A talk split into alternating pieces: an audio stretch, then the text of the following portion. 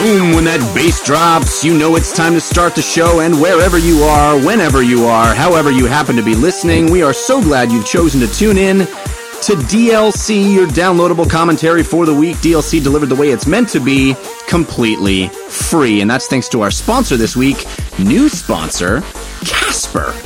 Made that possible, bringing the show to you. DLC, of course, the show all about gaming in its many forms. Games played on desktops, laptops, and consoles, and also games that involve dice, luck, and cardboard. I am your host, Jeff Cannata, and that's with two N's and one T, and I'm joined, as always, by my friend slash co-host slash nemesis. The guy whose very first comedy album dropped on iTunes this week. What? Mr. Christian Spicer. Hello, sir. Hello, yeah, it's out. Uh, I talked about it before, recorded in late 2014, and it is out. It is called um, Christian Spicer Moment in Time. You can find it on iTunes. If you really, really, really hate iTunes, um, there's also a non iTunes link you can find at my site, um, ChristianSpicer.com. I just prefer iTunes because the rankings and reviews there mean a lot um, and I would really appreciate it if you if you checked it out. People that have listened to it have enjoyed it. I'm very proud of it. It's um, self produced. I'm one of those people. I'm one of those guys. I checked it. I downloaded it. I paid the ten bucks. I downloaded it. I listened to it, and uh, having a having an effect on someone alone listening in their house is not easy. And I was laughing out loud, legit laughing out loud in my house all by myself listening to the comedy album, dude. It's it's really funny.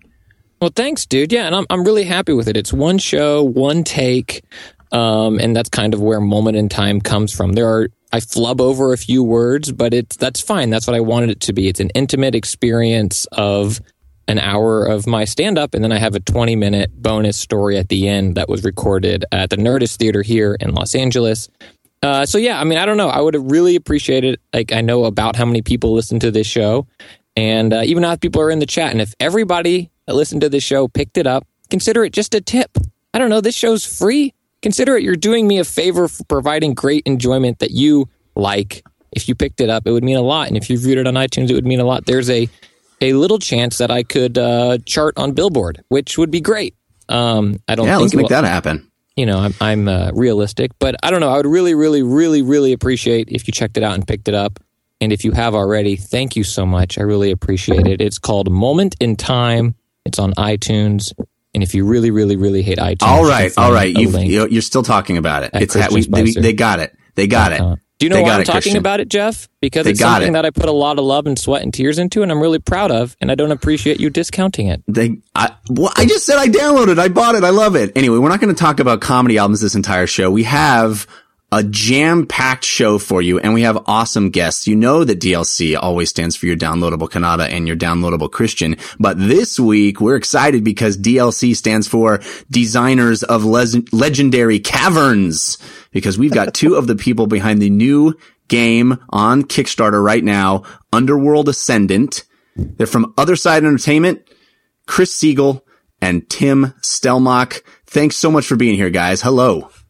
Hey, how's it Hi. going? Hey, this is Chris, and that is this is Tim.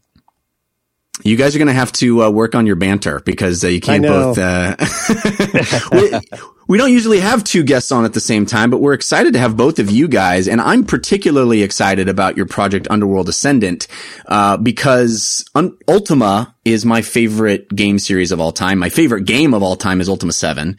And I was a huge fan of Ultima Underworld and Underworld Ascendant is sort of the spiritual successor of those great games, Ultima Underworld 1 and 2, which were keystones of my childhood. I loved playing them and they were kind of the first first person role playing games ever. Well, that's not really true. I guess Bard's Tale and, and those games, Might and Magic, but uh, sort of free form first person right role playing games, right? The big difference in in Ultima Underworld compared to the the previous first person role playing games was doing it in real time with a physics simulation and it's more of an action orientation and everything. Whereas you know, like in Eye of the Beholder, for example, like visually very similar, but it was all still frames. So there's a huge right. difference in terms of presentation and, and action. Yeah, and it, it really was the precursor to the games that everybody knows today, like Skyrim and and Bioshock, even stuff like that. Um, and I think that what made it special is something that you guys are talking about grasping onto a lot in this game as well, which is that sort of there's not any one solution to something, that there's a, a lot of improvisation that the systems in the game allow for. Um, can you talk a little bit about that? Sure. Uh, that that comes partly out of the way that Underworld came out of the the flight simulator world, where you know our our director Paul Neurath had previously done that sort of game. Uh, I don't know if anyone remembers his game Space Rogue, which was kind of the precursor to Wing Commander at Origin. Right. And so we always came into that with sort of this simulation based mindset, and that kind of inherently means that there's there's a continuous state space of things that can happen and edge cases where the whole play of events will come out slightly differently based on whether your shot like hits the corner or doesn't hit the corner. Um, and there's you know people are familiar with like like chaos theory and stuff. We'll get all this, but it it means that the game is really highly unscripted in the way that games that are more based around animations and uh, and what we come to think of as scripting in games really are not. Uh, and the the outcome of that was that we went into it with uh, less of a less of an approach of like thinking what the player was going to do specifically to solve a particular challenge, and more just thinking about setting up a scenario, giving the player a set of tools to deal with that situation, and letting it go, right? And letting go in the sense of authorship as well, right? Like we were not invested in telling a specific set of events in a specific way, um, but we were much more interested in what players were going to do with our systems.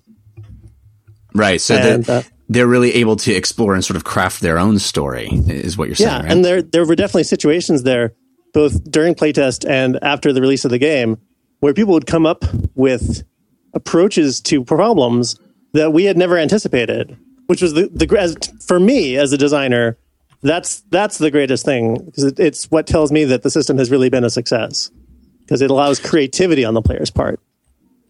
Yeah. So you're, you're talking about after the release of Ultima Underworld 2 or yeah. the first one? Well, both and of them. Is, on the, on the, the first one, I was I was a, a playtest lead, and the second one, uh, I was actually lead designer on Ultima Underworld 2. So it's very awesome. kind of different perspectives on the process, uh, but in both cases, like very deeply engaged with the possibility space of the tools and what that meant for the player's ability to be expressive. You know, we all came out of the pen and paper role playing tradition which is a much more sort of improvis- uh, improvisatory space than uh, than the CRPG traditionally was. And so it was really important to us that people be able to to bring their creativity into the game the way that you can at a tabletop game. So how are you going to bring that into I mean, you know, Ultima Underworld 2 came out in what 93? So, you know, we've got two decades since that game was released. A lot of stuff has happened in the gaming space. How how is this new version, uh, or excuse me, Underworld Ascendant, how, how are you going to bring those things forward into a more modern setting? Well, the thing that has really changed since the time that we did the original games is a lot of the stuff that for us was proprietary and fairly experimental, um, both in terms of our, our 3D rendering, our AI, um, certainly the physics. A lot of that is off the shelf technology right now. You know, yeah, wow, um, so crazy.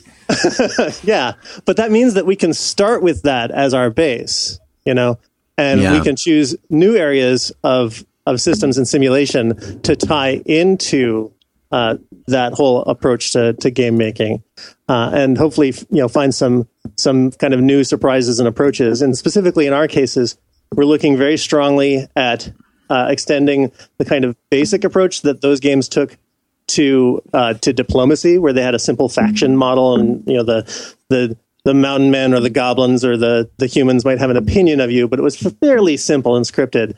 Um, and looking at what some games, uh, largely outside of the role playing space, uh, like in the war game space, what they've done with diplomatic models.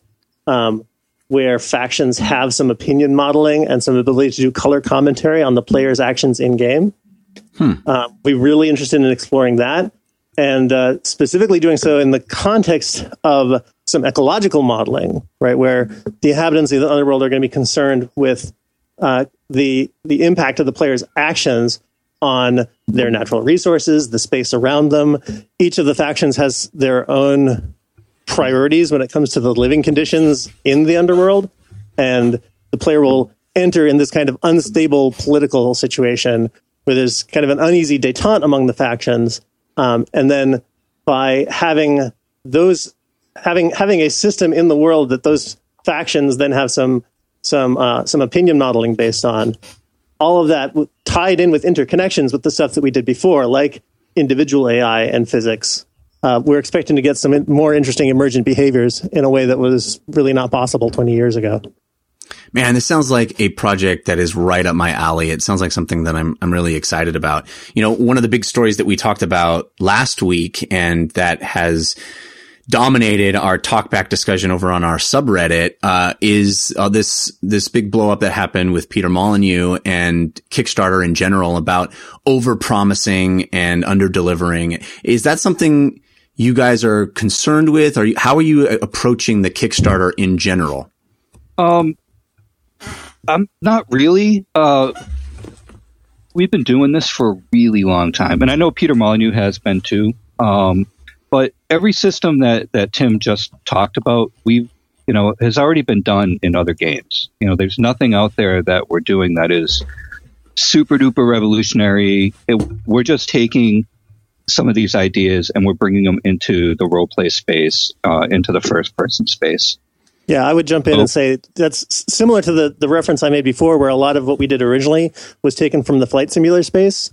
You know, I remember, you know, this was long ago, looking at games like Sid Meier's Alpha Centauri and other like similar like format strategic role playing games. That's where a lot of our ideas about diplomacy modeling come from. Uh, we were really inspired by uh, Tiger Styles' Waking Mars in terms of ecological modeling. You know, a lot of these things are not new ideas, but it's the synthesis of them that that makes a new experience. Mm-hmm. Yeah, no, I, I am a backer, and uh, I'm excited about this this game very much. Um, it looks like right now you guys are sitting at uh, 525 plus uh, thousand dollars of your six hundred thousand dollar goal with ten days to go. People can check this out at uh, if you on Kickstarter if they search for Underworld Ascendant. Um, it, you know, I I'm curious about the the decision to go Kickstarter. I'm curious about um, you know how you set your goal and knowing for sure that you can deliver the game you want to deliver if you hit that goal. I I think that's something that everybody's concerned about now with all of these sort of high profile failures. All you, Mr. Producer. Um, thanks.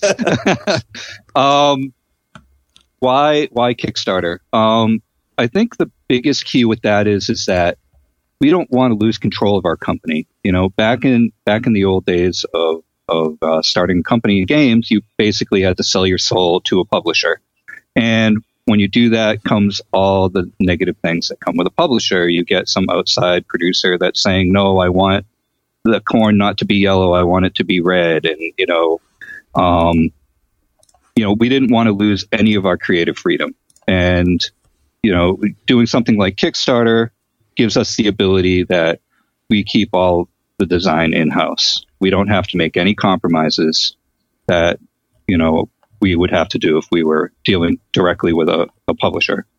That's the biggest reason. Um, why am I confident that we can do this?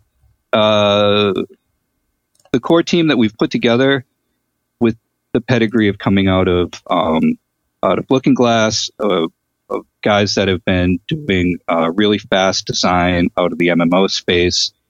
I think we got a really good core uh, of people together that I think is going to go just swimmingly. And how often do you hear a producer say that? That's yeah, I great. Would add That's too in the in the sort of post Looking Glass days. You know, Looking Glass didn't always hit our schedules. That was one thing certainly about about uh, our young and and uh, and and green days. But it's been a long time since I was involved in a project that that had a slip like that. Um, certainly, like my experiences uh, in the last quite a few years now at Activision and at Harmonix, and if you look at Paul's track record at Floodgate, like it's really reliable track record. Uh, I, I I I hope I hope I don't sound uh, immodest by saying. Uh, and when it comes to hitting dates, I came out of the very um, demanding MMO background. You know, I had a I had a release date every 90 days. Um, so that's sort of the cadence I'm I'm used to. Somebody's handing me two years. I'm like, oh my god, what do I do? well, I mean, uh, I'm really excited about this. What, what what took what happened to the Ultima Underworld uh, franchise? I mean, what what why has it been two decades before we we got to this point of having something that really is the spiritual successor? Uh, it has to do. I, I, the, all right, so I, I, I'm not directly involved, and, and I'm sort of interpreting second or third hand here, but it it really at least started when Origin was acquired by EA. Um, that was yes. something that that uh, had a, a, huge effect on on our business at Looking Glass, and and we started you know doing business with other partners around then. Uh, mainly because like we just didn't have a place in their catalog. If you think about what what EA's business is, and certainly was in, in those days, uh, there really just wasn't a lot of a lot of room in their catalog for the role playing space, and they just didn't quite know what to do with us. Um, hmm. So, um, and you know, even even now, like I think for an organization as big as EA, there's an opportunity cost to giving any attention to a small indie game. You know, um, that was just difficult to overcome. So for for years, uh, as as he tells it anyway, like Paul would would go back to EA whenever he was between projects uh, and test the waters again, just to see if he could if he could get uh, get uh, mind share for uh, the idea of of uh, licensing the rights to Underworld, and it's just as a matter of you you know you you succeed eventually just based on number of shots on goal. He finally got that opportunity. wow. That's cool. Well, I wish you guys a lot of luck. Again, this is um, uh, something you can find at Kickstarter, Underworld Ascendant. You have 10 days as of uh, today's recording on the 23rd of February to to get in on this project. They're very close to their to their goal. Um, and it's something that I've wanted to see for a long time. I want this this to happen. So I was excited that uh, you guys were interested in being on the show because um, you know, this is a franchise that's very close to my heart in a lot of ways. And I'm, I'm hoping that this lives up to all of the expectations that we all have. Oh, thanks, thanks. a lot. Yeah. Uh, so let's get uh, to the meat of the show. I'm excited that you guys are going to hang out and talk to us uh, with all of our segments, including the first one, Story of the Week. Story of the week, it's the story of the week. Story of the week, it's the story of the week.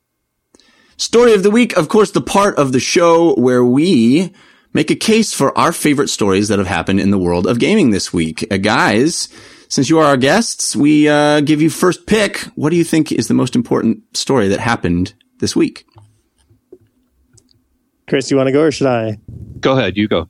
Oh, well, I, am in trouble though because I think the most important story of the week on, is is this uh, this Bloomberg business about about uh, the the idea that there's a new rock band in the works, but I'm going to totally get in Dutch if I talk about rock band at all with all of my ex Harmonix buddies. So, uh, well, So we could talk about I don't know the Settlers of Catan movie instead.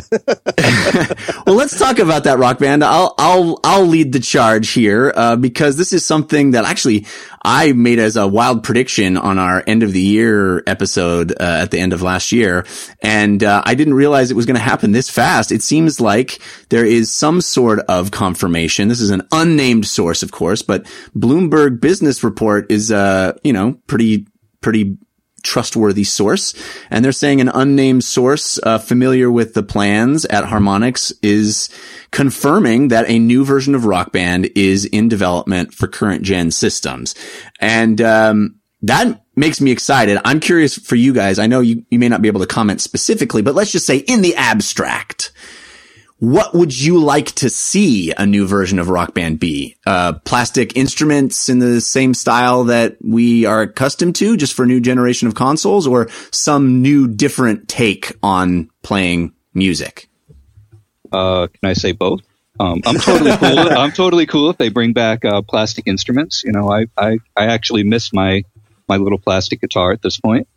Um, but I always wanted to see them take rock band to another place other than I'm in a band and I'm going on tour and I start in the, you know, the dumps and then I end up in an arena. I always wanted to see them take it somewhere else. I don't know if it would be, a, you know, a story driven adventure or whatnot. I really wanted like uh, the Beatles rock band to be basically the Yellow Submarine. Um, you know, where occasionally I have to play music, but I'm also doing other gamey things. Oh, interesting. So have it be more of a game, more of a, more of a, an actual narrative, uh, campaign than, than just music playing. Sure. Yeah. Yeah. The, You know, the, campaign, have the campaigns pretty- were always a little thin in Rock Band. Yeah, they were, they Yeah. were just just sort of enough to to get the idea across. But um, one thing that I know, like people who are sort of like really focused on Rock Band, I don't know if they've been paying attention to some of the stuff that's been going on at Harmonix in what will hopefully become to be known as the between rock bands era. But um, you know, there's there's some really interesting technological and design advances that Harmonix has pursued in the last few years. Uh, you know, the main ones I can think of is, you know, I worked uh, on the uh, Disney Fantasia Music Evolved project there, and there's some some really neat stuff in there with respect to uh, music generation, where players uh, have these these uh, these synthesis tools that they can mix into the songs that they're playing. Um, I expect that if another rock band happens, that that that some element of that is probably going to be pursued in development, whether it makes into the final version or not. I don't know. Um, And uh, also uh, some stuff that they've been playing around with, um, both in the the mobile space with their game Record Run, and also uh, if you know this uh, Samsung Gear VR visualizer that they've signed up to do. Um, they've been going into the area of of uh, of artificial intelligent music analysis. So instead of just looking at the Right. waveforms of your song, they can find the beats and some sort of higher level musical information, Right. um, which you know at the very least can be used to uh, to help the creator tools in like making uh, you know tracks for new songs and stuff. And and you see that in um, in uh, Dance Central Spotlight, where they're able to turn out uh, choreo- choreography much more quickly, uh, so that you know a, a a song is is not old news by the time the the DLC comes out. Um, and what other applications of that there might be, uh, you know, again, I don't know, but it's it's another sort of interesting, just kind of like technological and design possibility for me. That's awesome. Uh, Christian, what's your take on, on a new rock band? Are you ready to buy new plastic instruments? No. All right, moving on. no, uh, uh, no interest whatsoever. You're, you're, you're, uh, enemy of fun. No, I have an Xbox 360 and a PlayStation 3 and a garage full of plastic instruments, and I don't take my Xbox is hooked up. My guitars are a garage away, and I don't play it. And I think it's it's rose colored glasses that people are like, oh yeah, a new rock band's going to be great. If it's similar to the existing rock band, it's going to be a bomb.com that ends the studio probably. It's it's not what people want. We want the fun we used to have. No one's going to be ponying up the 180 bucks to get a new plastic guitar, or if they do, it's going to be an insta regret purchase. It's not. It's not right. So how, how does this franchise move forward then and not be, not be off course according to you? Well, how would No, you do it? I mean, it doesn't. Right? It's uh, It's, dead, dead, dead, and just leave it alone? Why not? I mean, it's it's. I'm trying to think of movies that were great, and then why make another one? You know, it's Jaws. Let's just just leave it at Jaws. What a great movie! I understand. You know, there's money on the table, and, and they could probably turn a profit from it. But I think it's it's chasing a dollar and a thing like, oh yeah, everybody does love this game because everybody that played it is now a little older and doesn't have the free time they used to have, and maybe isn't in a dorm anymore, and is nostalgic for what for me is maybe GoldenEye on the N64, and like, yeah, I want to get those rock band moments back, and then you'll buy it and you'll sit down with it and realize that you aren't playing it. And I, I and I think it's it's um, misplaced idealism that is going to make a new generation rock band happen instead of smart um, game design or business sense. Well, I, I disagree. I think that there, the thing about rock band that makes it evergreen is that there's always new music that people are excited about. And there's going to be plenty of people that either never played the classic rock band that we know or that would play more rock band if the music they were listening to now was available. And I think it's not all just about, you know, those awesome 80s and 70s guitar guitar songs. It, there's a lot of music now that people would get on board with and get excited about playing. And I, for one, miss those those rock band parties that were sort of uh, an every weekend kind of situation for a couple of years there. And while I'm not anxious to repopulate my, my room with drum sets and guitars, and I don't think it would be in their best interest to like leap back into drums right away and keyboards right away. I think that is where the tipping point came from, from a consumer standpoint is just an, the amount of stuff. I do think the, the sort of classic guitar hero rock and roll with a guitar, feeling like an awesome person is fun and will be fun again and can be revitalized with new music and maybe, maybe some interesting new takes on, on how it's delivered. No, I, am wrong, Christian. I'd I'd love for you to be right, but I I mean I, I do I don't think it's an accurate. And someone in the chat, I think it was RCA Studio, says Nintendo's makes a living based solely on nostalgia these days, so others can do it too. I think that's a winky face. And, you know, I don't disagree with that. I think there might be enough in nostalgia to sell this thing, but, you know, the problems that I see, the hurdles uh, that obviously they think they can overcome are music licensing. They're not part of Viacom. How expensive is that? The demand for new tracks, music tastes are much more, eh, maybe not much more, but increasingly become broadened as people, you know, have Spotify or just listen to stuff on YouTube. They're not buying albums. And so what's super important to me you know, is not super important to you. And will this song be on there and that song be on there? And it's a very, I think, expensive and time consuming endeavor if it's that traditional route. I notice, um, insider information man is being awfully silent right now. I feel like this is the point where we really press. No, just kidding. Uh, I was thinking I'd let you talk. I thought I was monopolizing before. No, no, I, not at all. I, I, think a lot of people at Harmonix are aware, are aware of all these issues, though, and and and one thing that I will add is that certainly, like all the time I was there, people people like the the topic of doing another a new rock band never went away. Like not like at Harmonix, it's really like they want to do this game because they love the game, right? Um, so obviously, I think they they uh, they want to do it in a way that that has an audience, and and they uh, they're they're kind of keenly aware of the issues. I know the last not, too not too long ago, this story was starting to circulate again because they were they were uh, they were sending out some market research about like what would sell in terms of a new rock band. Um, so clearly, clearly they're aware on at least some level of of what the hurdles are, and uh, I don't know. We we can hope that they'll find solutions to them. I, I think if just I've in an environment. go ahead. Okay. If I've noticed anything about gamers, um, you know, as a group, it's never the money is a barrier thing. You know, if if you have to go out and spend 180 dollars on new instruments, uh, the hardcore gamers will do it. You know, and the parents will do it.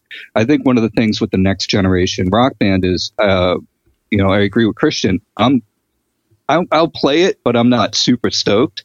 But if you ask my kids who are just becoming teenagers, they would be completely into it because there's not one in the house anymore.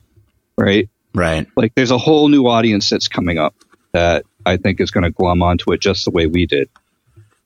Yeah, I agree. And I, I think in the environment, in an environment where The Voice and American Idol are still these massive hits and, and there's a whole bunch of young people that fantasize about being rock stars and being singers and all that stuff. I think this is that wish fulfillment video game. This is that. And uh, it, I think it's been gone long enough that it will be appreciated again. I think, you know, there's some people in the chat room that are, that are comparing it to Call of Duty and Call of Duty hasn't gone away. No one's, you know, I think that having it be gone for a couple, I don't know, three, four years, however long it's been gone, that's a big, it's a big deal. I think that allows people to fall in love with something all over again. Um, and I, I'm rooting for it. I'm rooting for it. I think, uh, I think that if there had been no, sort of power struggle between Guitar Hero and Rock Band p- franchises, if there had just been sort of one and they'd uh, approached it like a service rather than a series of $60 games, if it had been one base game that you buy and then you just constantly buy songs and that was their business model, I think it would have been so much more, it would be around still and it would be, people would still be playing it. It would be a thing of, in and of itself that was sort of independent from video games. It was, the, it would be this wonderful party system that, that people would be enjoying still. That's my theory at least. Um, All right, before we get to uh, more stories of the week, I do have to thank our sponsor, Casper, brand new sponsor, and Casper is an online re- retailer of premium mattresses. Mattresses, stuff you want to have a good night's sleep on. How do you buy a mattress? How do you ensure that you have a good night's sleep? Well, normally what you do is you go to the mattress store on President's Day weekend or MLK weekend or some holiday weekend when they're having a crazy sale and there's some weirdo on the radio making some crazy noises about mattresses or they're free or whatever. Who, who knows? You go to the mattress store and then you look around, you walk around and you lie on a mattress and you go, Oh, that one feels comfortable. And then you walk, walk around and you lay on another mattress and you go, Oh, that one feels comfortable. And you make some sort of decision based on a minute and a half of lying on a mattress in a store fully clothed in front of strangers. And it's weird and it's dumb and you spend thousands of dollars and you get the mattress home and you don't really have any idea if it's going to be comfortable or not. Well, Casper solves that problem. It is an online only retailer of mattresses. You buy your mattress online, they ship it to you, and then you have 100 days to try the mattress, ch- test it out, sleep on it, figure out if you like it or not. They make uh, delivery free. They make returns simple and completely risk free. And then you get a chance to actually experience sleeping on the mattress before you decide. Not only that, the mattresses are much less expensive. They're cheaper because they eliminate the showrooms. They eliminate all the, all the hullabaloo that goes along with buying a mattress. So you can get mattresses that usually cost 1,500 to $2,000 at Casper, you're cost, they're costing 500 for a twin size, 600 for a twin XL, 750 for a full size, 850 for queen size, and 950 for king size. These are affordable, high quality mattresses that provide long lasting support, comfort, and resilience. I got news for you guys. I slept on a Casper last night. My wife and I tried out our Casper. We have 99 more days to make up our mind whether we like it or not. But I slept on it last night, slept like a baby. It's a really different, better way to buy a mattress. And we're going to hook you up with 50 bucks toward any mattress purchase just by using our URL, which is casper.com slash DLC. If you go to casper.com slash DLC and uh, use our promo code DLC, easy to remember, it's the name of our show, casper.com slash DLC, promo code DLC, you get 50 bucks off your purchase of a mattress. All the mattresses are made in America. You have 100 days to try it out. You can send it back. It is, it's free delivery. It's got just the right sink, just the right bounce. Check it out, casper.com slash DLC and that promo code DLC. Okay, Christian, what is your story of the week? Man, uh, it, it needs to be after, um, he felt like throwing me under the hype train, um, in the choo, subreddit. Choo. Which, man, did we give props to that subreddit yet? Holy moly, what a great week we had in there. Uh, I should pull it up and give proper thanks to the person who created the show thread. But that was amazing. I will pull that up when I'm not trying to talk. Um, what a great and, and good, nice discussion. We have a great community. Um, it so, is Trek who made made the show thread, and Trek, yes, you're absolutely right, should be commended. Put tons of show notes, blinged it all out. Great discussion in there. So check it out. The, the Reddit is at uh, 5x5dlc.reddit.com. So you can check that out all week long. Great discussion there. Great feedback everybody's given and story of the week suggestions as well. So yes, you're absolutely right to bring that up, Christian. Thank you. Yeah. And, and you felt like pointing out in there that, uh, oh man, last week I said, you know, the, it was Sony failed to renew their uh, trademark for um, Last Guardian. And then, of course, as soon as that became a story, Sony was like, "Well, I mean, oops, it was a clerical error. Uh, we're still Team Ico's still making it. It's still a game."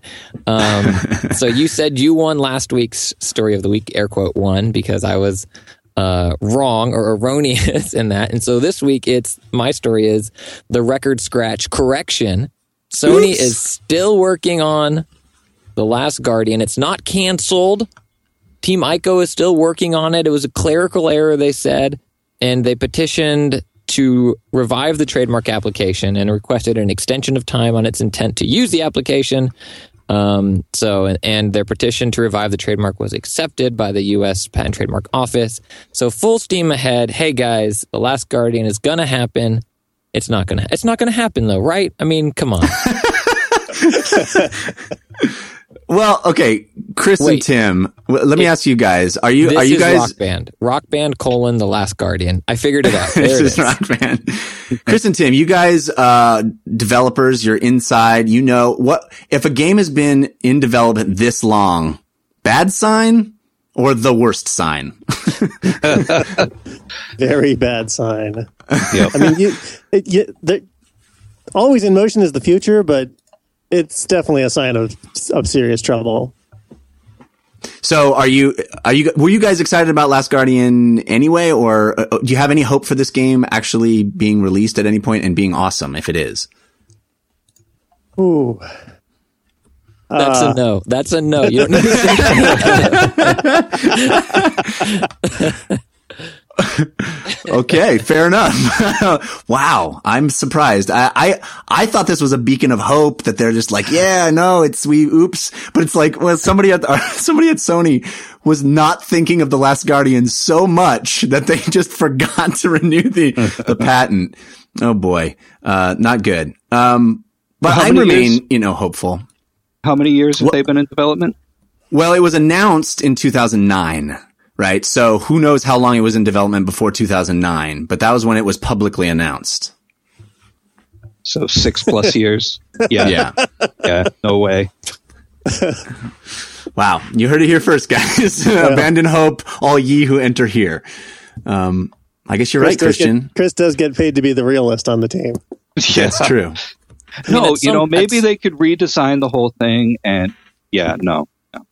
Yeah, at, at some point now, this is a name, a loosely created character art of that bird cat creature, right? And and I'm they had to have taken this game back to zero numerous times, or or or something far worse, back to negative ten. I don't know where you go other than back to the ground floor. But I feel like that's all this game now is. It's a companion and that bird creature thing, and they're gonna do something, but. It's, there's no way it's the vision of whatever the original well secret sequence shown was, or, or you know whatever that thing is. It, it's uh, it's an unfortunate mess, but it's a mess. And the lead designer left too, right? No, I think he's still there. It, um, Well, I think he left, but is still consulting on it. It's like I'm I'm helping my job. You know, hey, it it's a game slash I'm bound by an NDA. Yeah, I mean, you can always hope for an exception. I, I don't know if it was six years or anything, but I remember way back in the day, like the original Half Life had a point where it basically restarted from scratch and kind of reconceived of the whole thing. Um, so occasionally you were able to to to make that kind of of major retooling in a project, but it is the exception. Well, I guess my story of the week at this point is what you guys referenced earlier. Uh, this was actually submitted on uh, Twitter. We can submit stories using our hashtag DLCSOTW or by using the subreddit. Uh, this was submitted by at RJ Staines, and it is uh, the fact that Settlers of Catan, the board game, has been optioned for TV and film rights.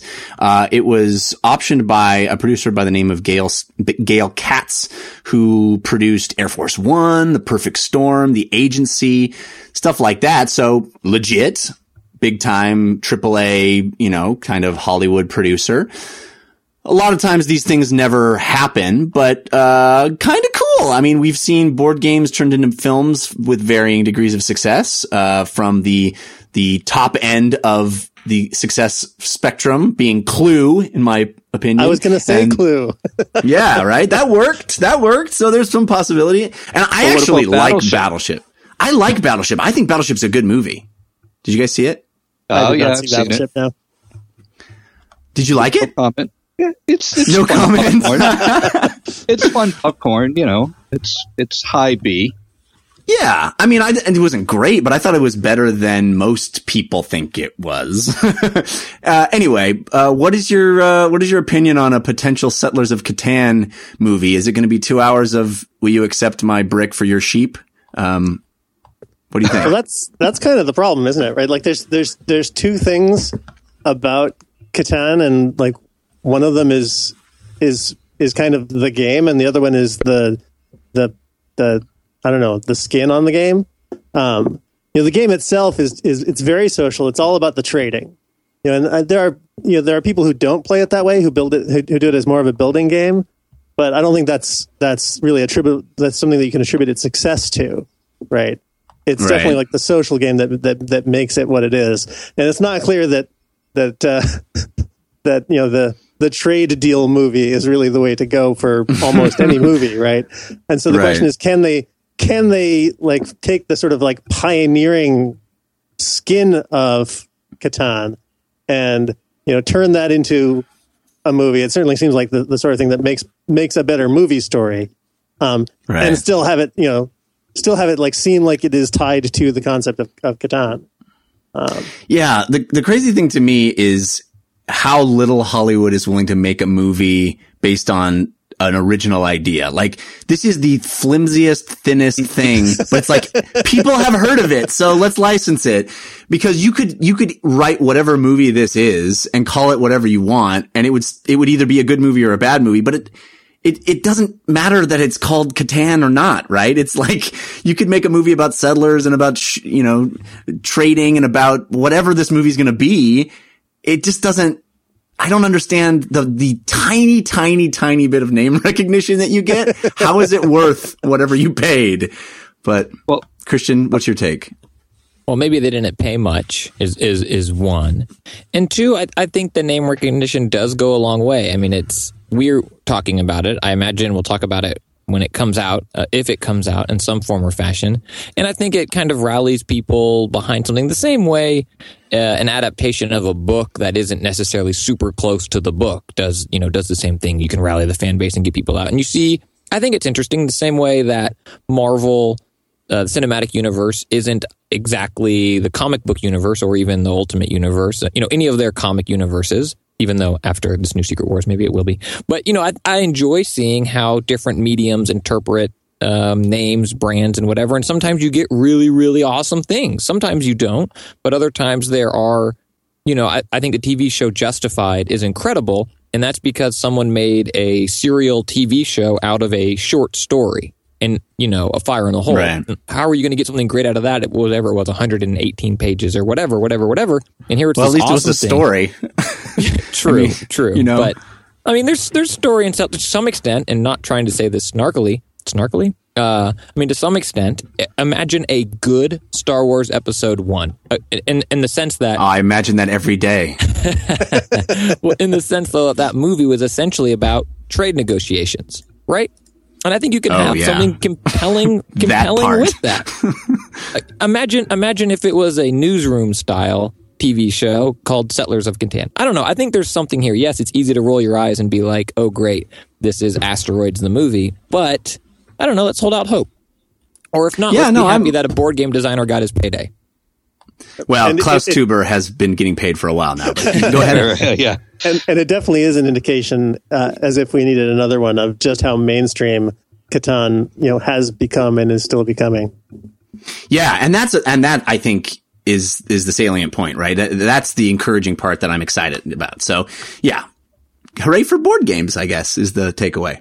Um, one more story I wanted to bring up before we move on, and that is that this announcement, I think it was today that it happened, uh, of there being a TwitchCon, September 25th and 26th in San Francisco at Moscone Center. Everybody who loves Twitch can go to TwitchCon. Um, this is going to be evidently, they're not really sure what it's going to be. They want people to suggest things that will happen there, but the press release says that you'll be able to meet your favorite broadcasters on Twitch. You'll have the opportunity to experience live content broadcasts directly from the convention center and learn from the community's thought leaders. Uh, Twitch taking over the world, no doubt about that. What do you guys think of Twitch Con, Chris? Um, I find the whole Twitch thing really fascinating. My original background is in television, and watching this um, little subculture around live uh, live broadcasting, like creeping into the internet, is very bizarre to me.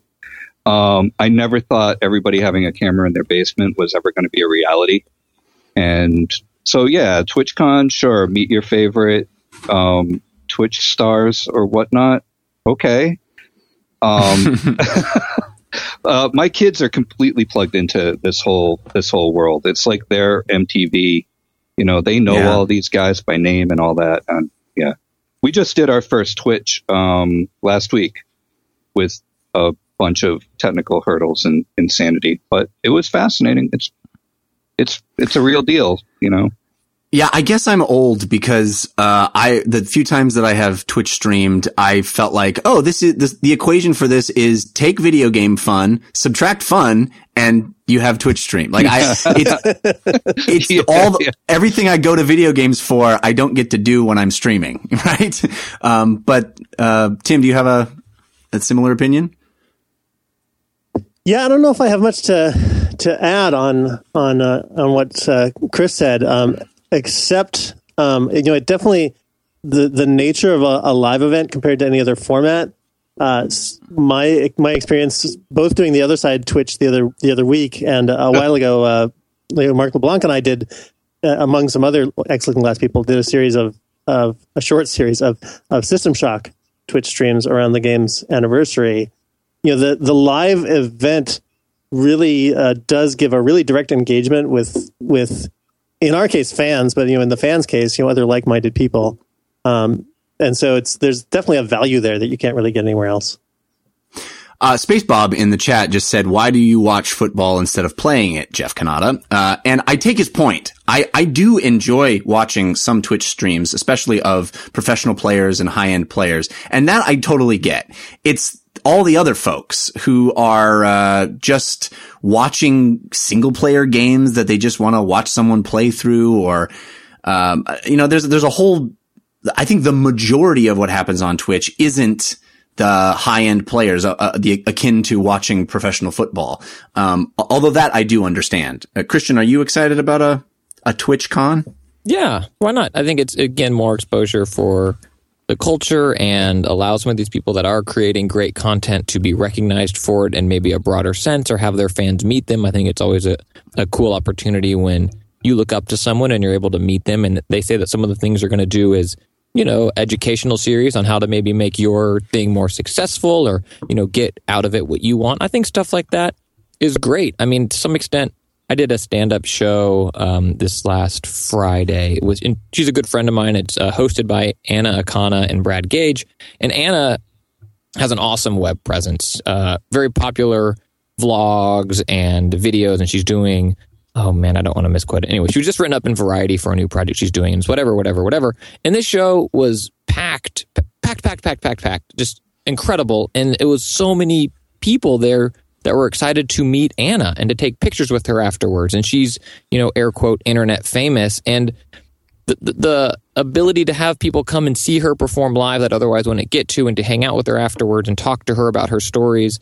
And I think that something like TwitchCon is going to do the same thing. It's the same thing that PAX opens up where you get to meet the people that are making your indie games that you love so much and, and learn how to do it and stuff like that. I think it's easy to roll your eyes at it and be like, oh, I don't understand Twitch, but it's clearly popular and people should be able to experience fandom right in that culture. Oh, and i also no, I think of course. the, the reason people some people like watching twitch streams of single player games is i think to some extent it's replaced the rental and that you want to see a game and check it out but renting maybe the order is harder to do now. Sure there's gamefly that maybe works for you where you live or maybe the red box in your area has ps4 games um, or Xbox One games, but it's different. It's a different landscape. Then I'll go to Blockbuster or Mom and Pop and check out this game. Instead, it's like I want to see what this game's all about. I don't want to drop sixty bones on it. I'll watch a Twitch stream for an hour or two, and you know that'll be my day. And- well, I'm not going to go to TwitchCon. I'm just going to stream it. Yeah, and I'm sure they'll have excellent streams of it. yeah, I'm sure they will. you know, What were and you going to watching, say? uh, watching the younger set, right? You know, so I got a 12 year old and a and a nine year old. They don't watch TV. You know, they watch Netflix and whatnot, but most of the time it's either on the pad or in front of the, you know, the uh, the computer. And when they watch Twitch streams, it's it's like it's it's interactive for them. They're always in the you know the chat rooms. They're talking with the guy who's doing it. It's it's interactive television on on some weird level. Yeah, and and that's cool. You know, I I dig it. I just um, you know, I'm not uh, I'm not doing it, but that's that's fine. No problem there. All right, guys, let's uh let's move on to the playlist.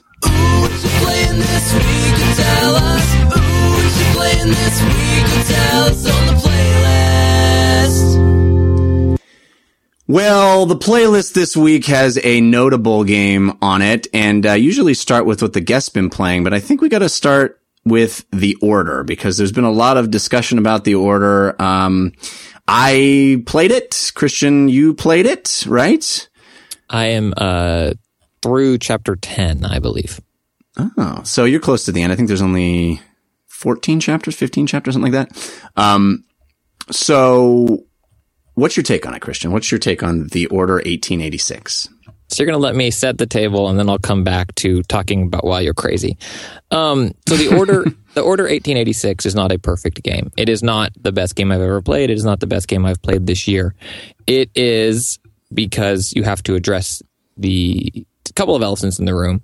Um, I can't put a price point on whether or not you should buy the game. To me, I have no regrets buying this game again. I haven't completed it, so maybe it falls off a cliff and I'm like, this is the worst thing ever. I am really, really, really, really enjoying it. I, I think people that gave it a five out of 10, I think to some extent it is suffering from video game reviewers. Am I allowed to say, uh, I'm going to say it. it. I don't think it's that bad of a word. I think we're at a point where video game reviewers are starting to shove their heads up their own asses and trying to find relevancy in like, we're more than just uh, you know, yeah, my website is covered in clickbait crap, but ugh, it's a boring old thing. It's, I played a level where a Zeppelin was crashing and it was boring. Cover shooter, Yawnsville. Ugh, I hate it. Shut up. Stop trying to sound pretentious for the sake of it. Um, to me, I enjoy this type of game. I think it's super fun. I have more fun doing this than, oh, here's another open world game. Go collect five flowers. Look, I mean, it's the same thing. Yes, I love new experiences and people wowing me with new design elements and whatever. But man, this game is gorgeous. You walk into a level where there's a parquet wooden floor where I probably sat there for at least five minutes walking around this environment, looking at how the real time lighting and shadowing was happening in this floor. When you're on the Zeppelin, there's a part that's also wood that the wood pieces aren't totally next to each other and there's light coming through and you can look down through the floor and see what's happening. But I mean, the detail when you're walking on the Zeppelin, your foot is pressing in on the balloon. Incredible. The, the problems I think this game has is one, to some extent, about the Twitch stream, the way that we do engage now as often. We have people in our chat room chatting, and it's great. I'm in there as well. When uh, I'm playing a game like Metal Gear and it goes into a cutscene, I'll pick up my phone and fire off a few tweets as I live tweet the game or live tweet the Oscars, or you know, you pay attention but check out because we're all um, hollow and horrible on the inside, and we need validation. Um, and this game doesn't let you do that. People say it takes the action away from you, but when you go into a cutscene, I think if you stay focused on this game with your hands on the controllers, knowing that you're going to have QTE like events coming up, it, I think they're doing it to try to keep you engaged. And I think people are reacting negatively because that's not typically how they experience cutscenes anymore or how they want to. Um, I don't think the level design in terms of the shooting is as dynamic and engaging as like Gears, where in this game, typically you do walk into a room and you have one or two points of cover and then you shooting gallery people. And I think its storytelling is self serious and there's a lot of talking. Damn it come on, yeah, yeah. And it doesn't have any levels to it or make you feel for the characters. But I really, really like this game. And now I think you do as well, but we'll get into why you're wrong, I think, a little late. I do as well. I wasn't expecting you to like it as much. I thought we would be arguing more. Um, I got into it on Twitter. I, I think that, uh, here's the thing. I decided to purchase this game despite what I was hearing, uh, I almost didn't buy it. There was a lot of people I had read uh, who were saying that it's not even the length; it's it's the game is not good. Uh, and I was like, oh man, well I, I, don't know if I even want to do this. But I made the decision because uh, we do this show. I made the decision to purchase it with with with real human dollars at full price. Uh, not you know not try to get a review copy or anything like that, but just uh, you know invest sixty five bones at the Best Buy, which is what I did, and bring it home and see if it was worth my dollar holy smokes, I really enjoy this game. It is Uncharted. I don't understand. I guess the one of the gripes is that it's unoriginal. Fair it's enough. Uncharted. There's- It's not. It's not Uncharted. Go ahead. Just it is pinning that- exactly Uncharted. It is. It is. It is exactly the same game. There are bits of exploration and wandering around and delivering story. There's rooms that you get into firefights, and then there's some light traversal. There's not traversal to the point that you get in Uncharted. It's not to that extent, but it's the same pattern. It's the same template. It's just done in a different different uh, uh, setting and it's done with a different story. It doesn't have the humor or the charm of Uncharted, but it's the same genre. It's the same template. Uh, and I think I like that kind of game. I like story driven, linear, uh, big, uh, sort of big budget narrative experiences. And this delivers that in spades. As you said, it is jaw droppingly gorgeous. I mean, it, it does, it is a preview of what this generation of consoles is going to deliver. In two years, all the games that come out are going to look like this and, uh, it's going to be amazing. I mean, this is a preview of what this generation is, is, has in store for us in the same way that Uncharted was, uh, at in its time. Um, it's, it's fun. I think the the guns are really satisfying to shoot. I find the the the Tesla inspired sort of alternate history steampunk future tech stuff is really cool. It's really fun. It's really interesting. And the guns have a satisfying heft and weight. Um, I really liked the shootouts. Yes, may, they may not be as dynamic as some other games that use cover, but it, I had a great time picking off enemies and using cool weapons. Uh, I love the setting. I love the setting. I'm a steampunk dude. I dig that stuff. I love alternate history. I think the acting all around is top notch. I don't understand your comment about their sort of gruffly whatever delivering of the lines. I thought, man, this is populated by fantastic actors. The story has really interesting twists and turns. It's based on, uh, mythology that I find interesting and it explains some things without going into spoilers that it explains some things that you get in video games like why people just regenerate their health for no reason, right? Like it has cool like uh lore based explanations for that. I think that's clever. I think that's cool. It's got a it's got a neat uh, it sits in a neat place of of mythology, you know, with the sort of werewolves and stuff. That's cool. I would prefer hanging out in this world than hanging out in post-apocalyptic zombie land. That's just me. I prefer that, which is one of the reasons why on Twitter I said I had more fun playing this game than playing The Last of Us. Do I think the story is as good as The Last of Us? No. Last of Us has one of the greatest stories ever told in a video game, bar none. Uh, I happen to find the the gunplay, the setting, and stuff to be much more fun than The Last of Us.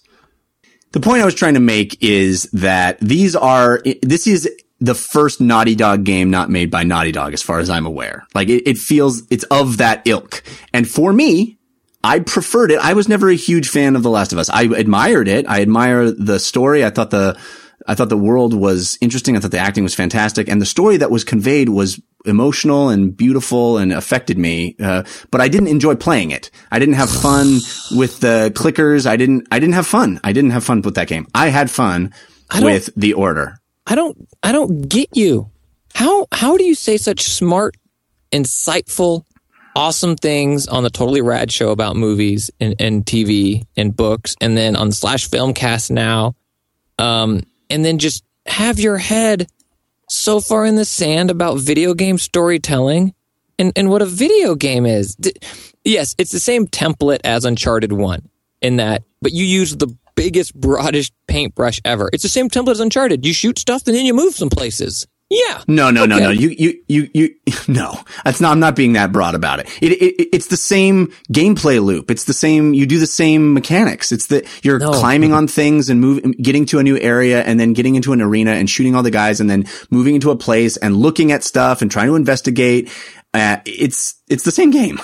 No, well, no, it's the same template that I would put gears in. It's the same kind of thing, but how you do the things It's not is so- gears. No. Go ahead. Sorry. You climb stuff in gears and you go into an arena and shoot stuff in gears and you look around a template and you pick up dog tags and other knickknacks and goodies.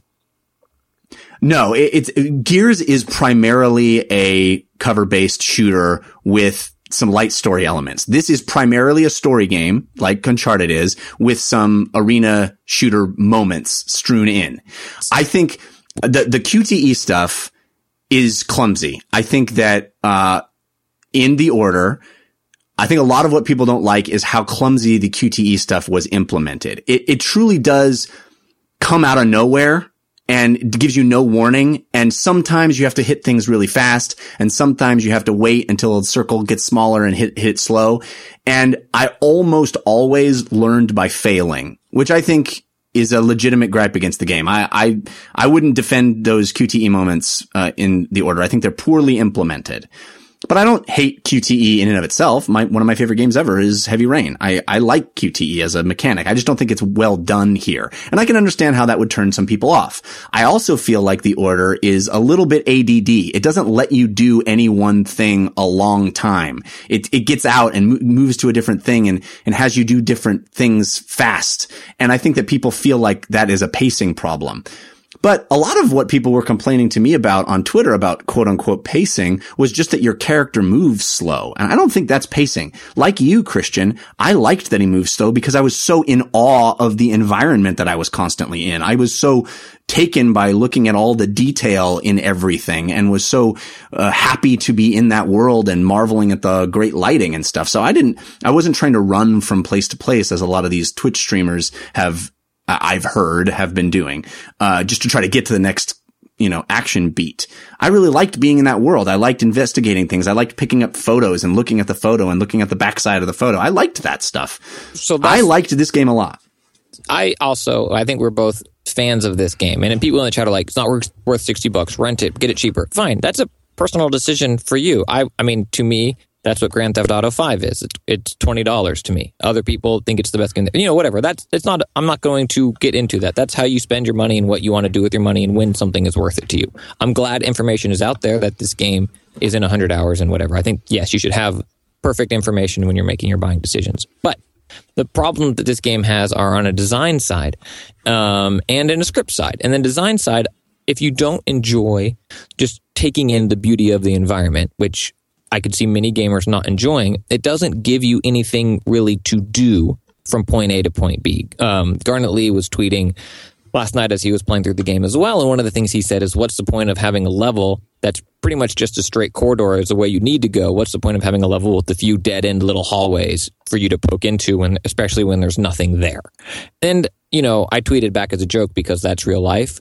Um, but I understand his point and, and I and I share it to some extent, right? You turn a corner and you go down this little thing and it's just I feel like they put in a few hallways just so that it's not literally you walking down a straight hallway the whole time, but there's nothing much there. And the photos are cool and they provide extra insight or whatever. I'd like that you can pick up newspapers. I think you should be able to read more of the newspaper than just the headline. Like fill out I agree. fill out the world a little bit.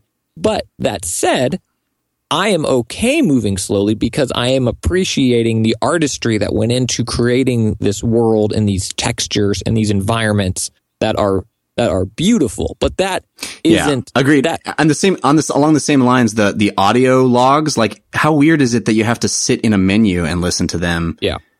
Yeah, uh, there's a lot of stuff. That, uh, listen, I'm not But- saying this is the perfect game at all. Well, was- but so let me just finish this thought, and then I'll address your why you're wrong about the story. The, the, observing this world and walking through this beautiful environment and observing it for its beauty is awesome and cool, but that's not the game. Your character and you projecting yourself as the character are not and would not be doing that in this sense. What you're doing is as an uh, you, as me, Christian Spicer, buy my album. It's on iTunes, a moment in time. Um, observing this world and this artistry, where you and the character in this role playing environment would not, because you live in this world and you're going through this shot up hospital because you're trying to kill a half breed, and you wouldn't be like, "Wow, look at the light, look at the whatever, look at the whatever." Uncharted puts you as a character that's also experiencing these beautiful environments as that character, partly because they've made him an everyman. Yes, there's a disconnect in that he's an everyman, but can make these million foot leaps and whatever. But they play up to that. They wink at it, they acknowledge it, they Indiana Jones it. And I think doing that allows you as the player to get to the top of a vista and look out at this beautiful expanse and be like, this is awesome.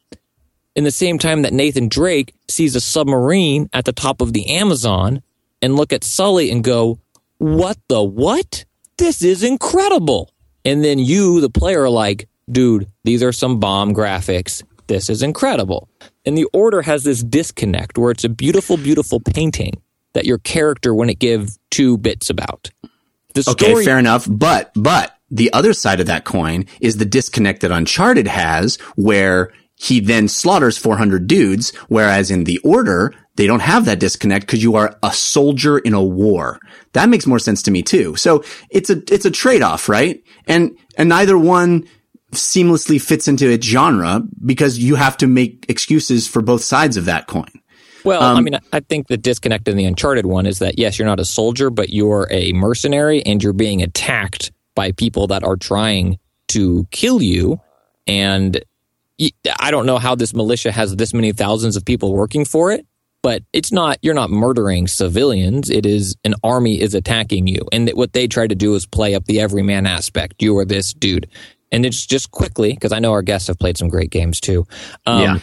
but quickly the, the problem that this game has story wise is and what naughty dog has done so well is that this game and i'm going to make a, a film analogy that might not be perfect but i think more people will know it this game lacks any humor this game is the man of steel compared to any good marvel movie compared to guardians of the galaxy or even compared to a good dark movie, i.e., The Dark Knight, that has moments of levity and brightness and light and characters that you care about and you feel something okay. about.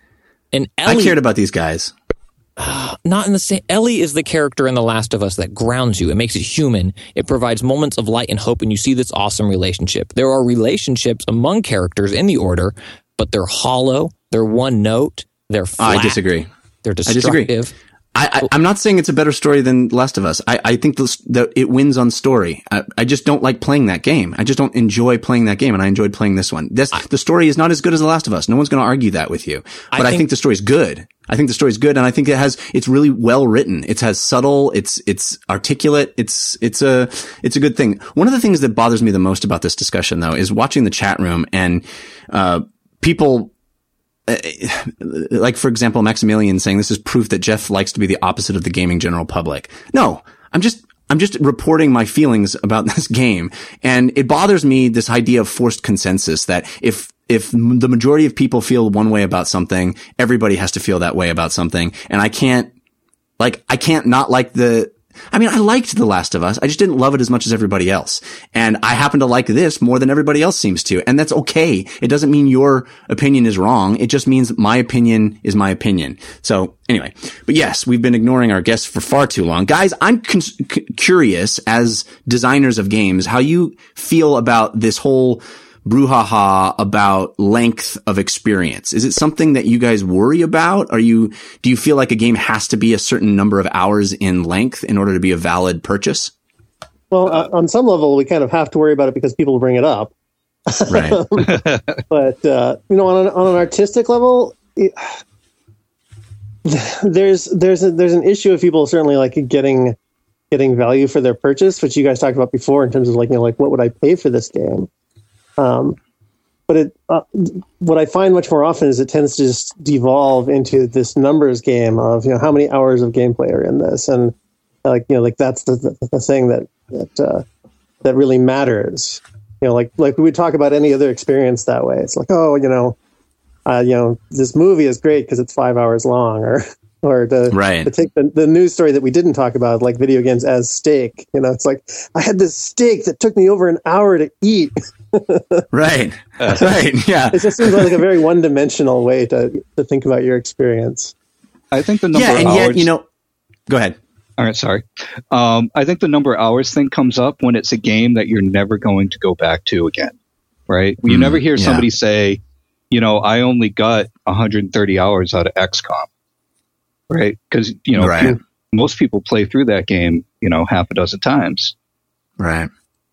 Yeah, Yeah. I think there, there, there's, and that's the truth at the core of this, right? Is that like there's there is um, there's an issue that has to be grappled with, like when a game constitutes like a really disposable experience, um, where like you're expected to, to just sort of consume it and then you're done.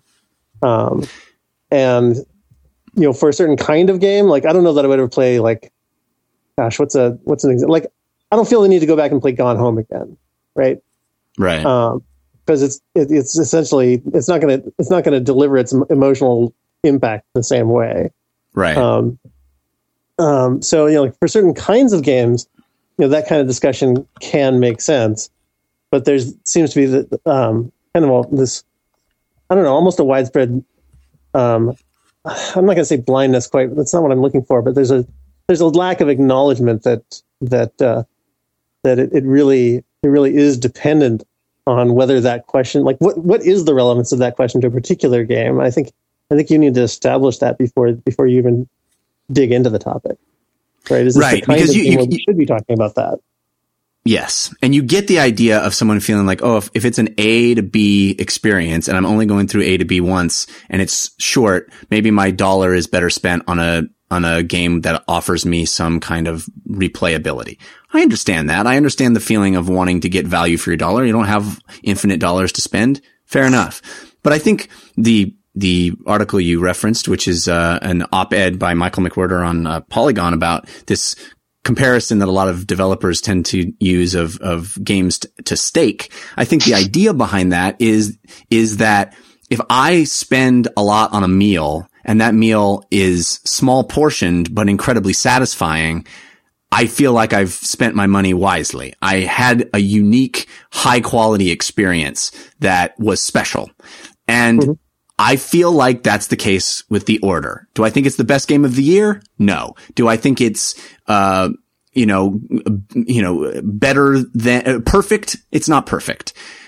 However, the $65 that I spent, I got to see some incredible sights. I got to do some really fun things and I got to experience a, a level of artistry in this game that you don't get very often. You don't get to see a world as vibrant and and detailed as this. And and I had a good time in it and was told a fun story. So for me, it's an apt analogy to to Steak. Um, but I, I think it's a it's a strange position to put developers in to sort of be hang, hamstrung by this feeling of of needing to pad out an experience. I, I just I think it's unfortunate. Well, that's definitely like the toxic thing about it, right? Is like if it ends up that you're like padding out padding out the game. Like I'd Yeah. rather if people are going to talk about time, you know, talk about like did the developer respect my time? Did I get value for my time as well as my money? Right. Um, Yeah. You know, I played some games like I don't know. It didn't take me very long to play through, say, like Monument Valley, right? Like, but for Right. you know, for the amount of time that I was spending on it, like that was a that was a good experience, right? And I'd, I'd rather Yeah. have the discussion on that level.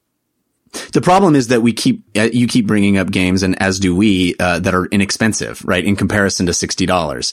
Uh, and and I think that's the argument is that this is game out at sixty dollars, and here we're bringing up Gone Home, which was eight bucks, and Monument Valley, which was fifteen bucks, and it's like I don't think anybody would be upset at at uh, this game if it was a lower price point. But also, I do feel like you're getting a level of artistry and expense, like the expense in material cost is on display. Like the money's on the screen in this game.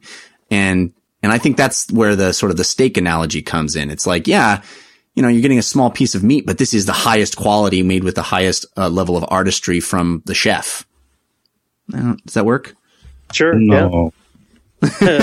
No. Yeah, it Uh, might be the best looking steak, but I guarantee you it's not the best tasting one. I Interesting. think. The, I mean, I think the point still stands though that like like the, the I I'm not comfortable with the conversation of value being you know strictly about you know fun hours per dollar. Fun hours per, per dollar is is a is a I guess a sort of a useful rule of thumb, but is anything more than that? You know, like what was my money well spent? Was my time well spent? It- those are kind of much subtler questions. Yeah. Let me let me settle the debate. Should you, listener, spend $60 on a brand new copy of the order? Yes. If you don't, you're an idiot. And is is is the order better than The Last of Us? No. The Last of Us is the single greatest achievement in gaming ever. And if you don't like it, you're wrong factually. And if you read until in the Bible, until Underworld Ascendant comes out, right, Christian? That's what you meant to say. Exactly. Um, And- and if and you it'll read it in the Bible in um, Jeff Psalm Jeff Cannata fourteen twenty four, it says um, Jeff beeth wrong in opinions regarding video games, and these are just empirical facts that you can take with you and buy my album on iTunes. It's not that hard.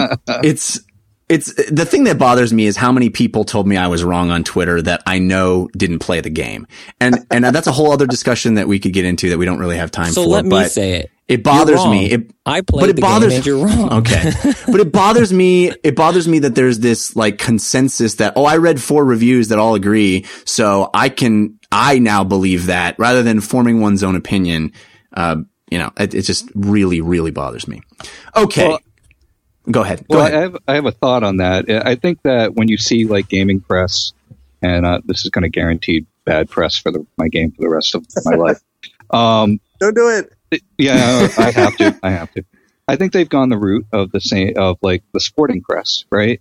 You know, I look at what happened to Peter Molyneux last week, and it's the same as you know the Deflategate for the Patriots. It's, right. It's just you know, it's just going for hits on the website. It's and, gotcha. And it's um controversy, right? How many times do you hear that word in sports these days? Controversy. You know, Right. we're and you're starting to see game the game press do the same thing. They're looking for controversy.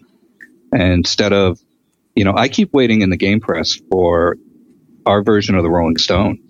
Like, where's the interesting articles? And there have been brief moments, you know, but somebody just said, well, the Patriots did cheat. Yeah, whatever, dude. Uh, I'm, I'm getting my fourth DVD, so enjoy. Um, you know, but you know, I keep waiting for you know somebody to start doing really interesting articles about you know gamer culture and game development, and instead it's you know just the hype train. Yeah. Choo choo.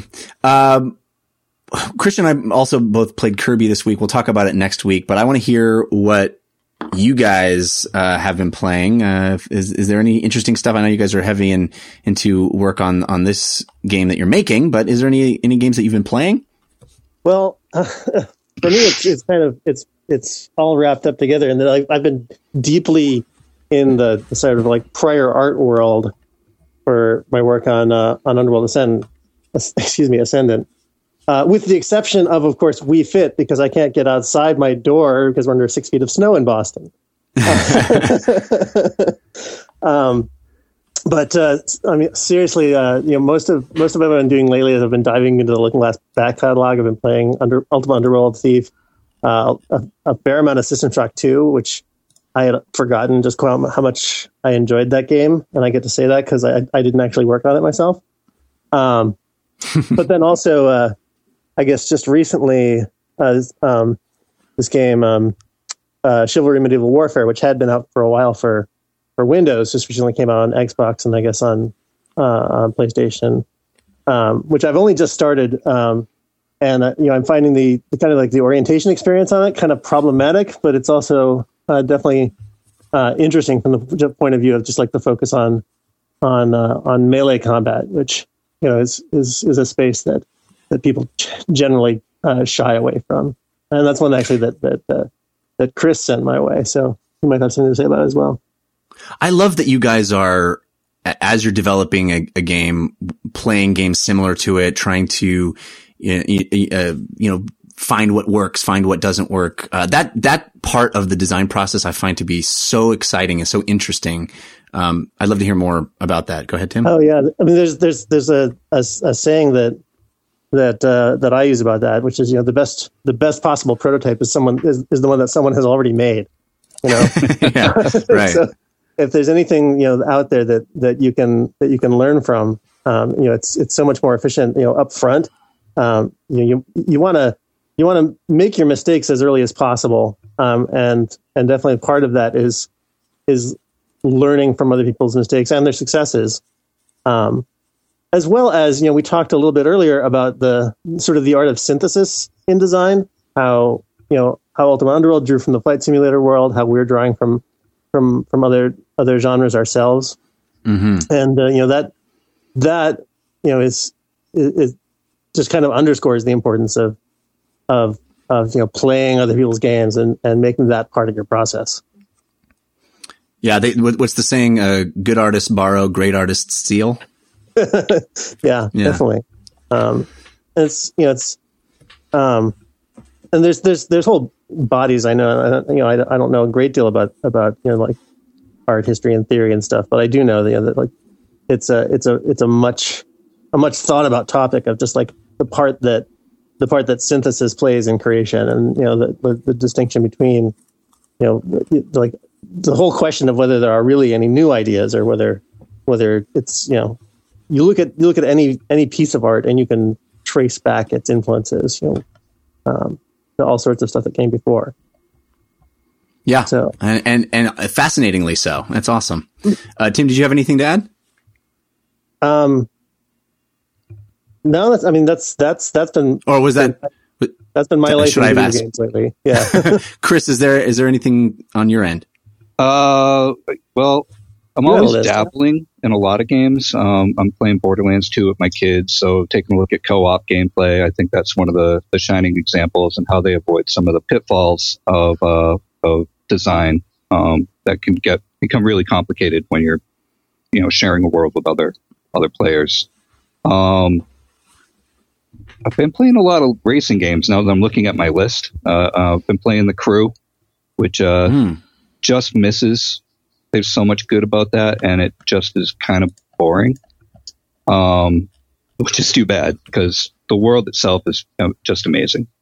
Um, what else? Uh, I just finished Far Cry 4, and I have this really unhealthy addiction to Marvel Heroes. I have heard that game has gotten much much better uh, since it launched. I played it at launch, and and I've heard it's improved greatly. They must have got a new um, character uh, systems designer, and he's amazing. Um, And believe it or not, there's ideas in that game that I totally want to steal for our game. You know, classes that are based just around motion and all Hmm. sorts of interesting stuff that guy's been doing. Um, That's awesome. oh, and uh, uh, Shadows of Mordor. Um, and you know, I think everybody has probably beaten that one to death lately. But yeah, the Nemesis system is is something else. Yeah, Right. that's something I want everyone to steal. Like, put that in every game, please. Yeah, right. Yeah. Uh, Christian, you, despite shipping problems here in the United States, managed to get your hands on a new 3DS. Yeah, I uh, happened to I I walked in on one. Uh, it was in a very compromising position. I uh, saw one sitting on the shelf at Target. No, dude, you saw three, and you didn't even tell me until after you had left. Oh well, so You the truth, the the, the whole story there is there was- a-hole. There was one, and I got it, and then the guy was ringing up. He's like, "Dude, last one," and then the woman goes, "Oh no, we have two others in the back." So I thought I was getting the last one when I got That's it. when you called Jeff on his cell phone, and you say, "Hey, dude, you want me to pick you up one of these, and and you can pay me back?" And I go, "Yeah, Christian, do that."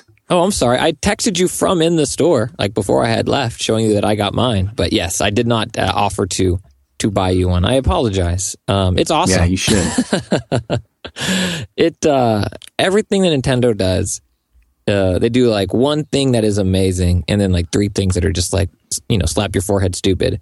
And the new 3DS is is the best version of the 3DS I think they've ever made. The C nub is ridiculous. I mean it it it works for Majora's Mask like that kind of thing or Monster Hunter camera. It's like oh this game is now playable, but you know it's so weird. it's so weird. The extra shoulder buttons also weird, but the head tracking 3D is awesome. The you know the screens are great. It feels, in my opinion, both lighter and more solid than the old. I granted this is my first XL. Um, I've held uh, XLs before, but not owned one. Um, and it, it's just it's a nice little it's a nice little package. The crazy thing is though, when you're transferring over from your old system to your new system, it's you know both systems say you know make sure you keep these plugged in and of course, you don't have a plug because they you only have one because they assume you already had one. So it's like, hey, Ah, keep that's funny. you gotta keep this plugged in for the whole transfer. Also, it's gonna take a while. So I was like running in the room every 30 minutes to change my adapter. That's a mini game. That's a mini game right there. Yeah, and it is. You have to unscrew it, the back, literally unscrew it, and then pop it off. And it, for me, it sounded like I was breaking it uh, to get the mini micro. It's a four gig card. If you want to put a bigger card in, it's like this weird thing where it's like, hey, it's still user replaceable. You know, we're not Apple. You can get in there and replace this memory card, but good luck doing it. it's just weird. Um, but when you get all of that done and you're playing it, the 3D head tracking is awesome. It, it really is awesome. Um, the screens are great. The CNUB technically works, and the, and for me, the the best thing is it's so zippy. And the old one didn't feel slow per se until you play this and you fire it up and the, the, the home screen loads and you get right back to your home screen and you're jumping in and out of games. And um, if you're able to find one and it's worth it to you, again, I can't say if it's worth the money to you, but it's the best version of the 3DS they've ever made. And the amiibo support is cool. I own enough of them that uh, I appreciate the amiibo support on 3D Smash now as well. It kind of doesn't matter because nobody's going to be able to find them to buy them. So we'll check back in in a couple of months when the strike is over. Well, do you think that's true? I don't know how true that is, to be honest. I think it's Nintendo like, oh, let's blame this. no, dude, it's it's true. There's uh, the board gaming community is being crushed by it right now. It's it's bad. It's bad. okay, interesting.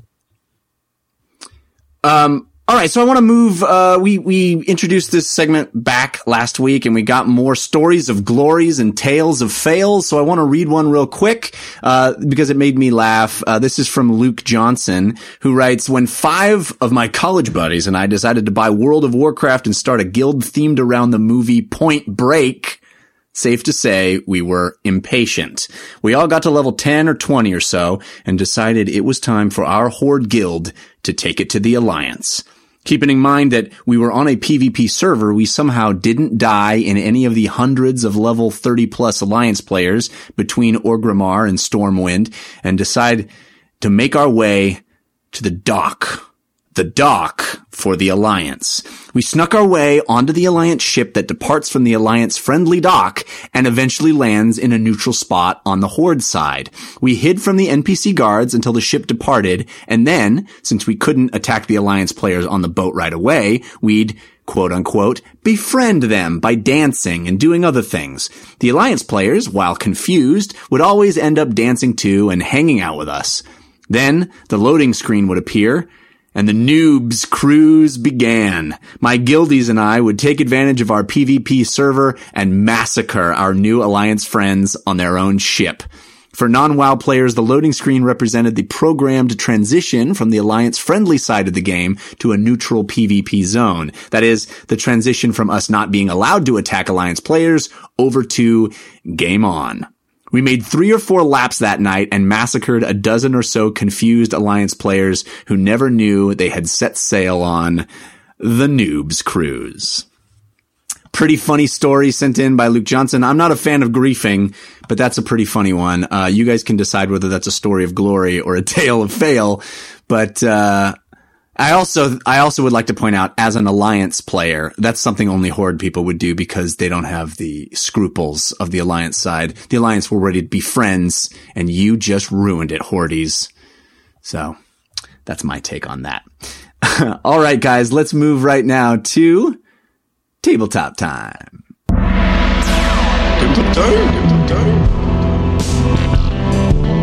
Right now, right now.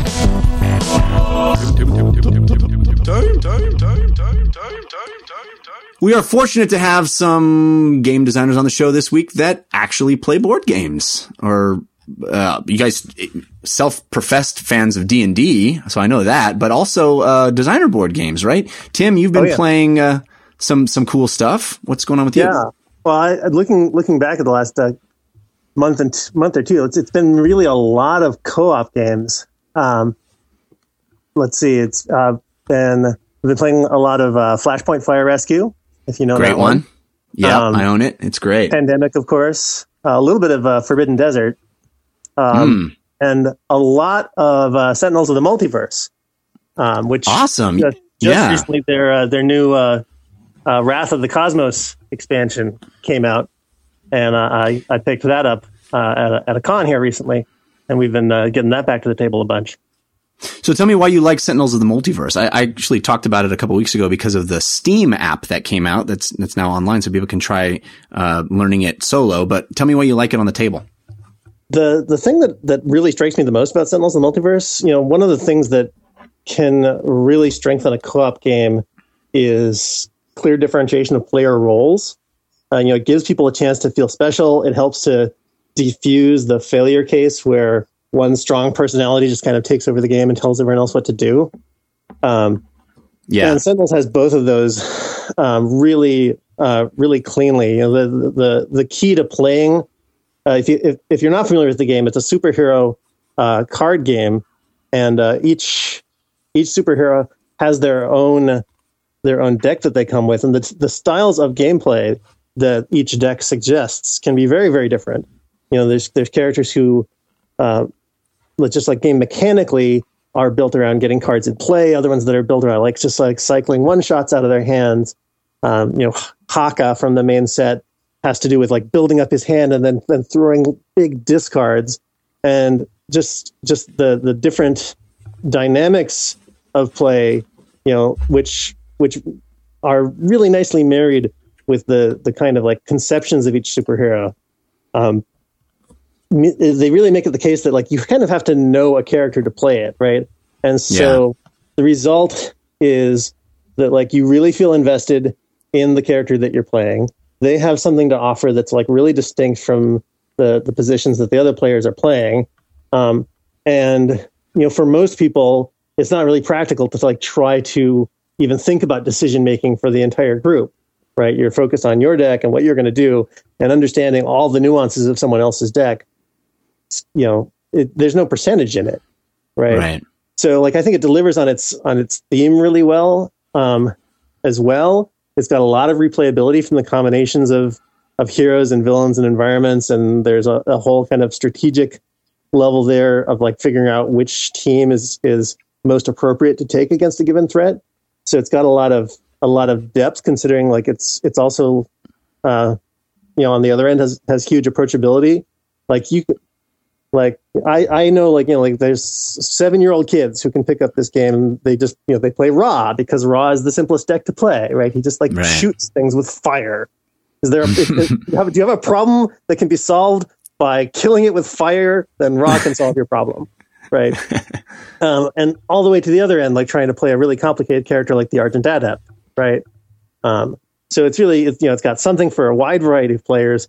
It delivers really well on its theme and it's it's it's got really smart answers to uh, you know a lot of the potential pitfalls of cooperative games in general i think it's it's a really super game And uh, I don't think I've ever brought up Flashpoint Fire Rescue on the show before, but it, it is a solid co-op game and, and built around a really f- fun theme. I mean, I guess fun might be a weird word to say, but it's a compelling theme of uh, being firemen rushing into a burning building and trying to figure out how to save everyone, including sometimes the pets.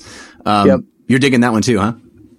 oh yeah yeah and that's you know that's another one um you know it doesn't have the kind of intricacy of a of a you know of sentinels of the multiverse but in terms of of uh of the the role differentiation and the way it delivers on its theme you know both of which i Yeah. think are kind of like really important and especially like in a co-op game where um you know because it's it's the whole table against the game the kind of level of of of thematic weight that the game brings um is really important to get everybody invested because there's not there's not a person there offering opposition to you. So you don't have the like the social aspects of competition right? Um, instead it's you know the, the, like the fellowship of cooperations is, is its whole separate thing right? But in order to like have like a strong emotional connection to the task that's in front of you like the game is carrying all that thematic weight that might otherwise be carried by an opponent right? Right. so so fantasies like you know like firefighting or or, or being a superhero you know um like can be like i think even more important in in many ways uh to a cooperative game than uh Yeah. than that styles of game so For sure. Uh, Chris, you said you've been playing, uh, or you have recently played Cash and Guns? Yeah, um, I'm not a huge uh, tabletop gamer anymore. Um, but yeah, that's the last like new game I've played. You know, I'm usually just doing more casual, you know, um, Cards Against Humanity and stuff like that. Um, Did you get a chance to play the the new re-release version of Cash and Guns with the John Kovalic art, or the the old the first version? uh, no, the new one. Cool. I haven't had a chance to try that one yet. That's the artist who did Munchkin and uh, the game Raffle. Uh, he's Yeah. actually a friend of mine, uh, but I haven't had a chance to play the new re-release. But it looks really good. Yeah, it's a fun little game. Um, uh, it's definitely a game where the you know vendettas start happening around the table, which is which is Yeah. always fun.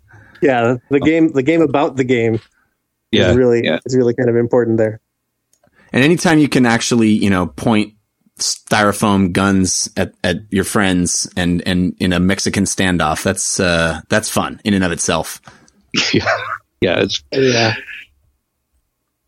Um, other Cool. than that, um, I am reading the new fifth edition rules. You know, after working on Dungeons and Dragons for so many years, I had to at least, you know, get them and read them. What do you think? What do you think? Uh, I think it's fantastic, to be honest. Um, uh, I think they really paid attention to what originally made Dungeons and Dragons great, um, and found a pretty nice in the middle place between like first edition and 3.5. Yeah. And- it reminds and- me a lot. Oh, go ahead. Finish your thought. But um, and taking the- a sprinkle of, of fourth. You know, there was some good about fourth. I know that's sacrilege, but No, I liked Uh, fourth. I was a fan of fourth, but Yeah. um, I liked fourth too. But I think it was because I spent so much time playing it in my youth that mhm. um, all the role playing stuff was already natural to us. So like giving us better combat rules, like just made it easy for us. Um, yeah. the homo- homogenization of, of character classes was kind of a bummer, but we just made our own. yeah, I was I was What- gonna the thing I was gonna say is um you know I, I came into Dungeons and Dragons with the uh, the old uh, the uh, the blue book basic set the J. J. Eric Holmes edition um, Wow. and it really it kind of reminds me uh, in tone a lot of that where um, in the same way that third edition was really about unifying mechanics and and and codifying a bunch of stuff that was like you know taking the kind of hodgepodge of, of rules that had come in first and second edition out of out of you know Gary Gygax's accumulated notebooks and uh, trying to distill them down to it like a consistent set of core mechanics. Um, fifth kind of goes the other way, where like third is like trying to trying to foolproof the the GMing process. So like you really got a rule to address everything that's likely to come up. And in fifth Yeah. ed, it's much more just trying like trying to provide uh, like a framework for the DM to to do adjudication, right? So Mhm. like instead of trying to list out like here's the list of skills and what they do, right? It's like here's the kind of stuff for which you would do a dexterity check, and oh, this character gets you know a bonus in dexterity checks when they are for you know acrobatics or whatever, right? Right. And then they have Uh, that advantage and disadvantage thing that's just this catch all for like, well, apply it how you like, you know? Yeah. So it's it, like I find it's like it's it's much it's much more oriented on like the on on the judgment call on the on the DM's part, uh, and therefore like kind of on the on the uh, you know the kind of a, like a less structured um, um, idea for players where they're like kind of they're they're more invited to to invent like reasons why their bonuses might apply, um, Right. Which is really interesting. And You mean role? You mean role play? Well, see, Yeah. I, I'm I'm personally like I'm a big fan of of of the tactical play that like that third ed gave me as well, right? Where where I had like a really clear idea of what I could expect my character to be able to do and not to do, right? And you you don't have that kind of clarity with fifth ed, um, but it's you know it's it unde- undeniably um, delivers uh, a value of its own to have that kind of uh, flexibility. I think that is the focus of the of uh, of the current rules. Where I was the DM that you you win because you had really good narrative skills. If you Yeah, I like that too. something Awesome, then that dice is magically going to roll success. Well, yeah, and in and in fifth edition, they literally say that in the rules. They they say if you if you want to DM that way, we give us we give you our blessing you know?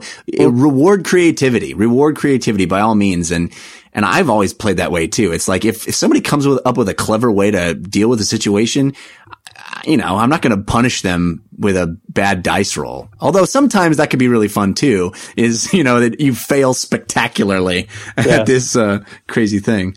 But I, I'm I'm actually prepping um, my first real uh, fifth edition big scenario. We're starting day after tomorrow night. So I've been reading through the, the DM handbook. Uh, and man, they did such a good job this time on the DM handbook. It is so detailed and has so much information to create worlds with. It's, um, Yes. much, much better than the fourth edition DM handbook.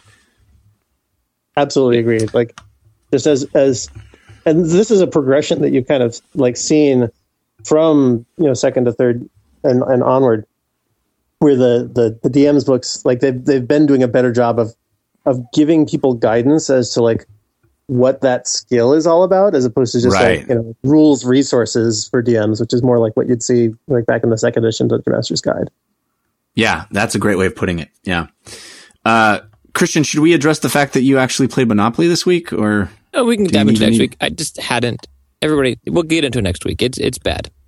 All right. We are running long and we do want to hit uh, our parting gift, but not before we thank our guests for being here. Guys, um, this was really, really fun and a cool insight into your thought process, designers.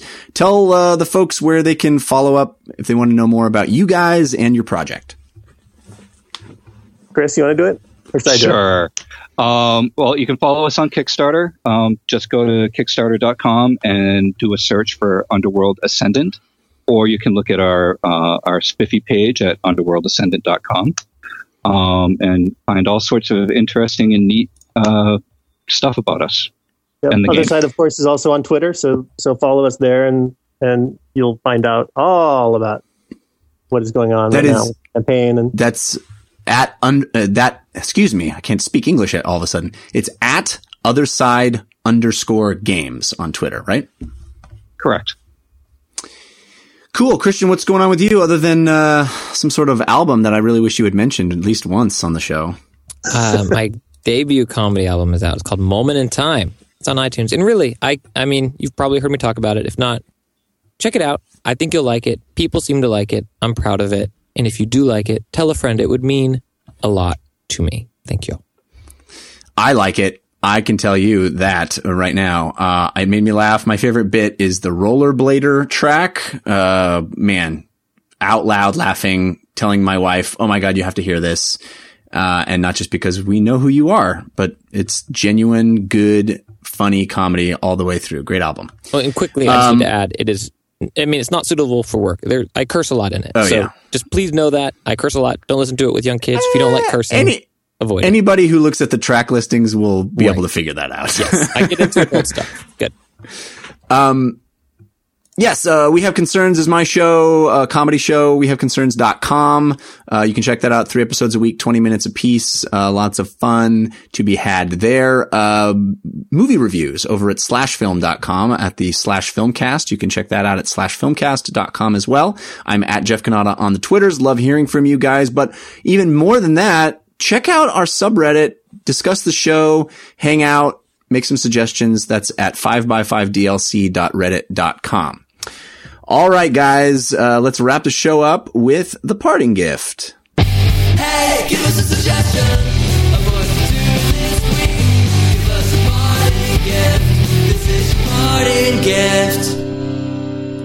Sean Madigan with that awesome bumper that we debuted last week. Really excited to have him still contributing to the show in new and various ways.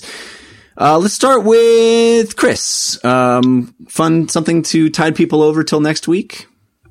Um, if you haven't seen it, her. Um, I was absolutely thrilled by this film. I think it's one of the best films about what is love, um, maybe ever made. Um, and Agreed. oddly, oddly, you know, you you fall in love with this phone. Um, but it, I, uh, me and my wife were both just shocked at how how well that they handled the whole subject. It was, you know, because it really turns into not about the phone at all, and about relationships and and what really is love, and it, it was fantastic, absolutely fantastic. What is love? Baby, don't hurt me. Uh, how about you, Tim? You got a you got a cool suggestion for the folks? Uh, let's see. In case the folks are the kind of people who might listen to podcasts, um, I have been really digging the Revolutions podcast by Mike Duncan. Uh, Cool. Might. Uh, sorry. I was just saying, cool. Okay, yeah. He uh, he's a he's a historian. He previously did the the podcast, The History of Rome. Uh, this current series, he's going through like through a a, a, a list of of historical revolutions. Started with the English Civil War, has done the uh, American Revolution, is right now mired in the middle of the madness that was the French Revolution. Uh, I understand the Haitian Revolution is coming up, which I have no idea what that was all about and I'm going to find out. He's a great storytelling historian, and he does excellent work. So that's uh, Oh, man. revolutionspodcast.com. That is awesome. I am adding that to my list right now. I love history, and uh, man, I'm so glad you brought that up. Christian, do you have a parting gift? Do or consider giving to a charity of your choice or doing charity work. Um, I know it's trite to maybe say, but every year when I start preparing my taxes, I look through all the giving I gave and the charity work I've done. UCB out here has a great program where they get out in the community and do fun stuff. And, you know, so it reminds me of it. And I'm always really proud of what I've done. And then I always want to double down and do even more. And so if you're interested in doing something like that, do it. There's no time like now. Look into it, even if it's just giving money. That really helps. You know, look into whatever charity you want, support other people that are doing amazing things in this world. Here, here. Um, I was going to bring this up in the uh, the playlist section, but um, kind of didn't get around to it. And I know this is usually the part where we don't talk about video games, but I wanted to mention uh, Alto's Adventure. Is an iOS game that I have been really digging. I think you would like it a lot, Christian, because you love those uh, skateboarding endless runner type dealios. Uh, this is a snowboarding endless runner type dealio. Uh, gorgeous, just dripping with atmosphere. You are uh, a little guy at the top of this mountain named Alto whose llamas get away and you have to race down the mountain trying to collect the llamas back. You're doing jumps, you're doing flips, you're trying to stay alive and not hit rocks. Uh, but just the, the way it looks is so compelling. The music, it's serene. It's this wonderful vibe of, of the joy of s- snowboarding down a mountain. Really dig it. It's called Alto's Adventure. It's on iOS. I think it's two bucks uh, pretty easy to recommend. All right, that's going to do it for this week. Uh, we went a little long, but I appreciate everybody hanging out with us. Thanks to everybody who stuck around in the chat room and contributed to the show. Uh, thank you to Christian Spicer and the folks at 5x5. Thanks to Chris Siegel and Tim Stellmach for being here. Thanks to you for listening. And until next week, think about what you put out into the world. Make it a better place.